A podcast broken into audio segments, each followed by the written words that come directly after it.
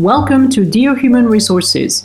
In each episode, you'll hear about current HR topics and trends from experts, both practitioners and researchers, with the goal of giving you an insider's look at human resources. I'm your host, Marie-Line Germain. In this episode, Melissa Agnes, founder and CEO of the Crisis Ready Institute, talks about organizational crisis management. Welcome, Melissa. Thank you, Marie. It's really great to be here. Melissa Agnes is a recognized leading authority on crisis preparedness, reputation management, and brand protection. She's the creator of the Crisis Ready model and author of Crisis Ready Building an Invincible Brand in an Uncertain World. She's a coveted speaker, commentator, and advisor to some of today's leading organizations. Melissa, how can HR practitioners be crisis ready? How can they really ensure that they are prepared to handle any crisis now, but also in the future? So, first, I'd say they can't do it alone. So, Crisis Ready is really an organizational, kind of cross organizational endeavor, initiative, commitment. That's why I say that being crisis is cultural. Uh, but to give you kind of a high level answer that hits the mark and that we can dive into is what you want to focus on is your mindset from a crisis ready culture standpoint. You want to focus on your mindset because the lens through which you choose to see kind of any type of challenge will directly impact the actions that you take in response to that challenge, which, of course, directly, those actions directly impact the result. Um, so you want to focus on having the right mindset, yourself leading with that, as well as within the organization, making sure that it's all in alignment. From there, you want to make sure that you have the right skill set today in this day and age. We need stronger crisis ready leaders, and HR professionals have such an important role within their organization's crisis readiness, as well as in times of crisis and out because they talk for and to the, the entire population.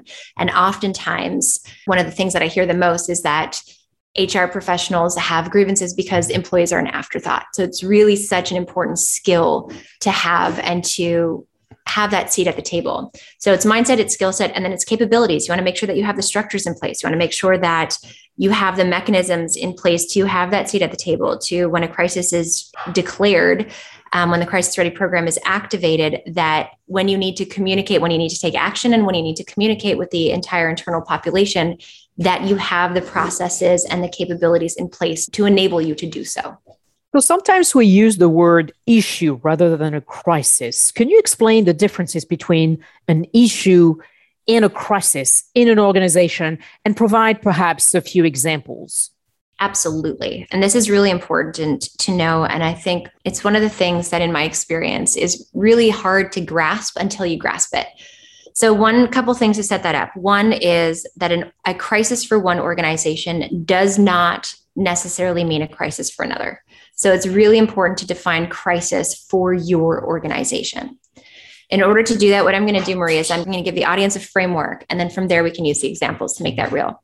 So, framework for crisis. A crisis is an event or situation. It doesn't have to be a negative event or situation. It's just an event or situation that stops business as usual to some extent.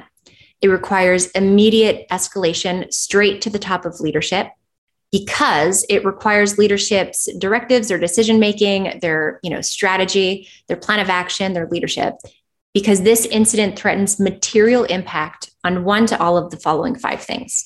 So we've got people whether that's internal and or external stakeholders. We've got the environment depending on the organization the environment could be the planet. It could also be the economy.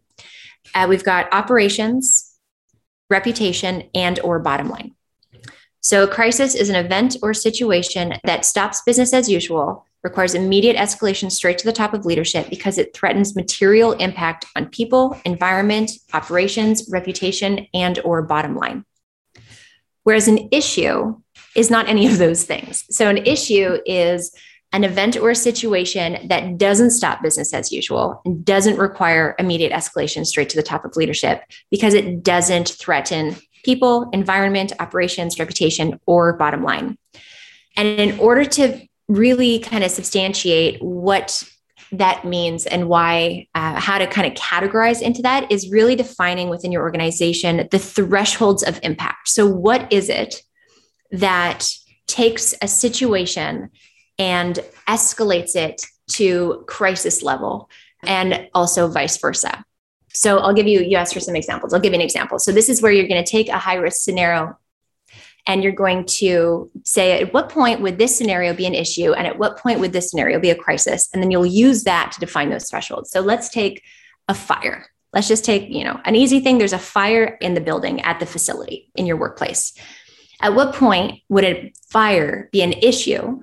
And at what point would a fire be a crisis an issue does not stop business as usual and doesn't require escalation to leadership because it doesn't threaten material impact. So a fire would be an issue if, you know, there's a fire in a garbage can and it gets extinguished right away right? Doesn't cause any material impact, doesn't cause any harm. There's no danger. Nobody's in danger. There's no um, repercussions on any part of the facility, right? That said, it was still an issue because it still absolutely needed to be managed. And it didn't need, you didn't need to go and get management to go manage it, but it's the person who's next to the fire that sees it happen that's going to throw some water on it. So that's an issue. Versus a crisis, a fire that would be a crisis would be something like some kind of large scale crisis where people's lives are put in danger or worse. And there's substantial destruction to the building, to the workplace, to the facility that stops operations for X amount of time, where now there's no source of revenue. And also, it's costing money to now fix the facility. So that would be a crisis because one, you'd have people's lives in jeopardy, right? And you'd have some kind of material impact on ability to operate and potentially on bottom line. I see. So, can you break down how HR practitioners specifically can tell the difference between an issue and a crisis from a HR perspective? So, one thing that's very important to note yes, HR professionals can do this, but when I said at the beginning that it really is a cultural approach, it requires this is a team effort. There's no crisis that an HR professional, if the organization faces some kind of an HR crisis, HR professionals are going to be mandatory requirement for helping to manage to support the management of that crisis. But if it's truly a crisis, it's not just HR's responsibility at all, right? You need leadership, right? A crisis is stops business as usual, requires immediate escalation straight to the top of leadership because it threatens material impact. But things that HR professionals are worried about are things like workplace violence incidents or some kind of misconduct or misbehavior that threatens the organization's reputation as an example. Or um, it could be something like incapacitation or sudden death or illness that incapacitates a key executive right? And now that is hr needs to manage that and that potentially has material impact on the organization. So you talked about leadership a little bit ago and specific skills. Can you tell us what the leadership skills that are necessary to succeed in today's environment, especially during a pandemic, right? So, right now, we really do need strong leaders, especially in HR, that are able to lead through crisis. We've seen over the last two years and across the board, both from government as well as corporate, we've seen a lack of true leadership. And that's because crisis management, crisis communication is, is very uncomfortable and it's outside of our normal scope of work, right? It's outside of business as usual. We didn't necessarily learn these skills in school, not the way that we could have and should have. And then you're you're challenged with leading an entire or internal population through a crisis. So some skills. Um, one, I'm going to start with being confident to rise to that occasion to lead. So being feeling prepared enough that you are you you feel empowered you feel confident that yes you can you can rise to the occasion and you can lead the internal population through the crisis. In order to do that another skill is emotional intelligence. That being able to balance your communications with reassurance and guidance and leadership and support as well as balancing that with hope and a little bit of vulnerability where that is relatable that that strengthens your leadership and may allows people to feel connected emotionally to you like you're a real life human and not you know some robot is a big thing right now as well as when i talk about emotional intelligence the skill to be able to understand emotion in the sense that emotion in a crisis, people are emotional. In a crisis, it's a crisis because it's highly volatile. It's there's material impact at stake, right? There's something that's people don't know what the answers are. They're confused, they're lost, they're angry, they're sad, they're fearful, whatever the emotion is. Understanding that that emotion is going to amplify your challenges in a crisis and know have the skill to be able to know one one of the crisis ready rules is you can't beat emotion with logic. So if you can't beat emotion with logic and people are super emotional in times of crisis having that emotional intelligent skill or the skill set to be able to communicate and resonate with them in a way that it gets through that emotion and enables you to really relate to them and resonate with them so that you can lead them. That's an exceptionally important skill these days. Another one is to be adaptive. I'll say that so that it's not a rigid response but it's an open response that is able to say, you know, we're taking this path today because of XYZ. This is the information we have. These are the actions we're taking. Tomorrow, if you get new information, to be able to adapt to that new information and leverage that to continue to allow it to help you strengthen your crisis response. So, being adaptive is absolutely a skill that we need today. And then the last one I'll share in this moment is the skill of foresight to be able to understand what's in front of you, the impact that it can have down the line, the opportunities that it can present down the line. So, crisis is scary and comes with material consequence, but crisis also comes with opportunity opportunity to lead, opportunity to connect, opportunity to do what's right by the people you serve in the times where they need it most and to strengthen relationships and to strengthen brand equity as a result of effective management. So, having the foresight to really understand what you're faced with in the moment, but then being able to see past the moment into the horizon and say, here's the challenges. Here's what we can expect or what we, we believe we can expect. And here are the opportunities. That's a skill set that needs to be honed today for crisis ready. It's true. A lot of organizations have realized that they actually could do some business online. A lot of them were not, you know, having a, an online platform and they had to during the pandemic. So, and they have kept that online platform and, and have grown business as a uh, consequence of the pandemic. So it's not all bad. You're right. So you're specialized in brand protection as well. And there are a plethora of examples I can think of organizations whose brands have been damaged over the years, you know, from Wells Fargo to Facebook.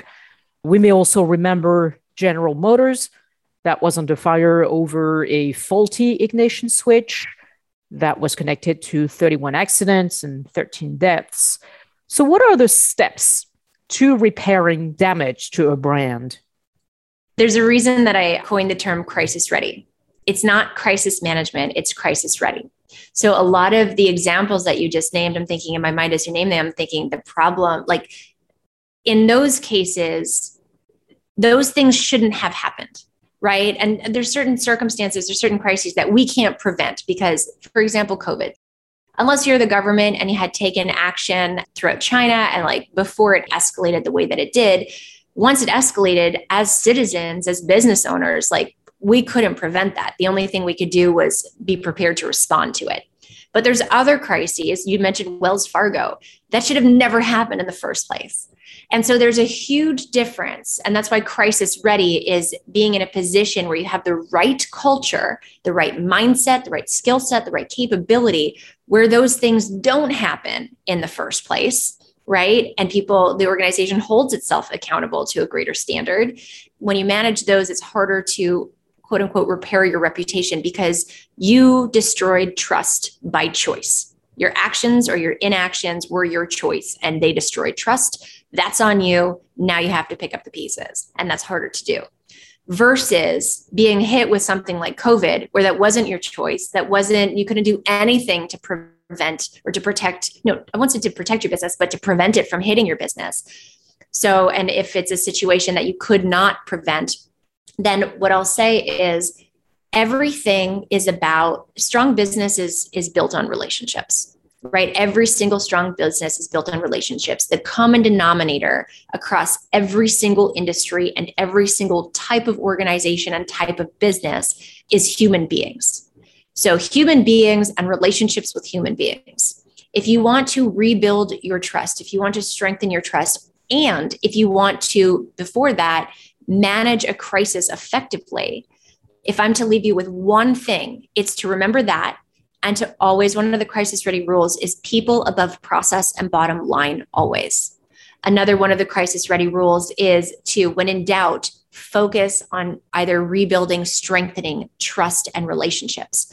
So if we remember that, that goes back to the crisis ready mindset. If we remember that and we always seek to, how do we manage this situation in a way where we come out of it with even stronger relationships to with the people who matter most to our organization? Or how do we recover from this hit from this mistake from this circumstance where now our reputation and we're less trusted and our reputation has taken a hit?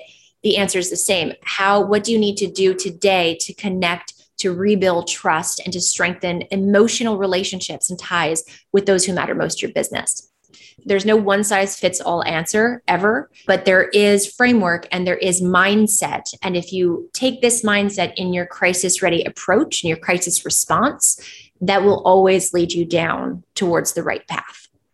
Can you think of an example of a world leader who, in your opinion, has handled the COVID 19 pandemic with superior skills based on the things you've just talked about, being crisis ready and having specific leadership skills? You know, it's really hard for me to do that because I'm very discouraged with leadership across the board. One world leader that comes to mind thinking at the start of the pandemic and her response versus other people's responses, and that would be the Prime Minister of New Zealand, Jacinda Ardern she really rose to the occasion of being a leader, of balancing that strength and decision making and choosing a decision based on the values of the country and standing firm on them. She also balanced that with like that reassurance and that decision making with personability and relatability and vulnerability in a way. For example, I remember she was doing these Facebook lives or these live sessions from her home in an evening, like after she put her kids to bed, where she literally went live and answered her citizens' questions, right? Where they could have a one on one, one to one conversation with her through these platforms. I hadn't seen anybody else really take take that approach. And I and I remember at that time going like, what a gift to give to your people. Um, so that's a world leader. But I can say that there are maybe not world leaders, but community leaders who are strong, strong, strong leaders. So, for example, one leader that comes to mind is Chief of Police Chris Hsiung from Mountain View Police Department in Silicon Valley in California in the US he is one of my heroes. Just watching him and his crisis ready approach throughout the years. I mean, I feature him in my book. He is now an advisor to, to the Crisis Ready Institute, which is my company. I've watched him over the years do all of the practices that are fundamental to being crisis ready, the crisis ready practices where he him and and he leads his police agency. So everybody within it, their PIO, Katie Nelson's phenomenal they work every single day to strengthen trust especially when it's outside of crisis. And this is his quote that i'm i'm not going to say verbatim but this is his quote where he says every day mountain view police department works proactively to what he calls put banks of trust into their community trust fund right? Like their community relationship fund.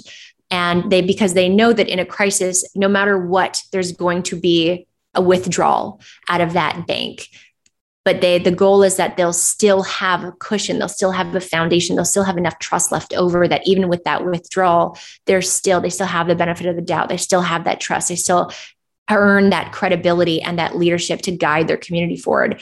And throughout covid he was phenomenal. Just thinks outside of the box. How do we bridge divides? How do we get community members speaking um, and expressing in a way where we're actually they feel heard and understood and especially like during the black lives matter movement. And there's a big crisis in this country which is the lack of trust between law enforcement agencies and their communities.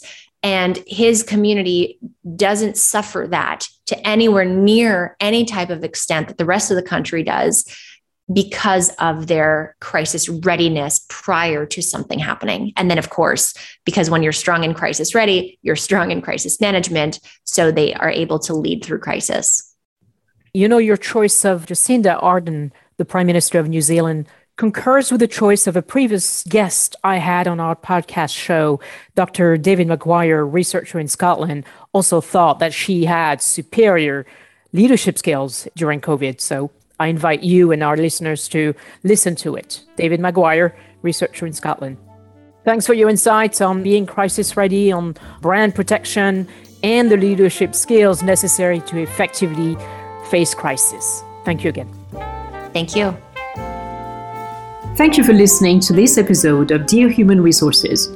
In each episode, you will hear about current HR topics and trends from experts, both practitioners and researchers, with the goal of giving you an insider's look at human resources.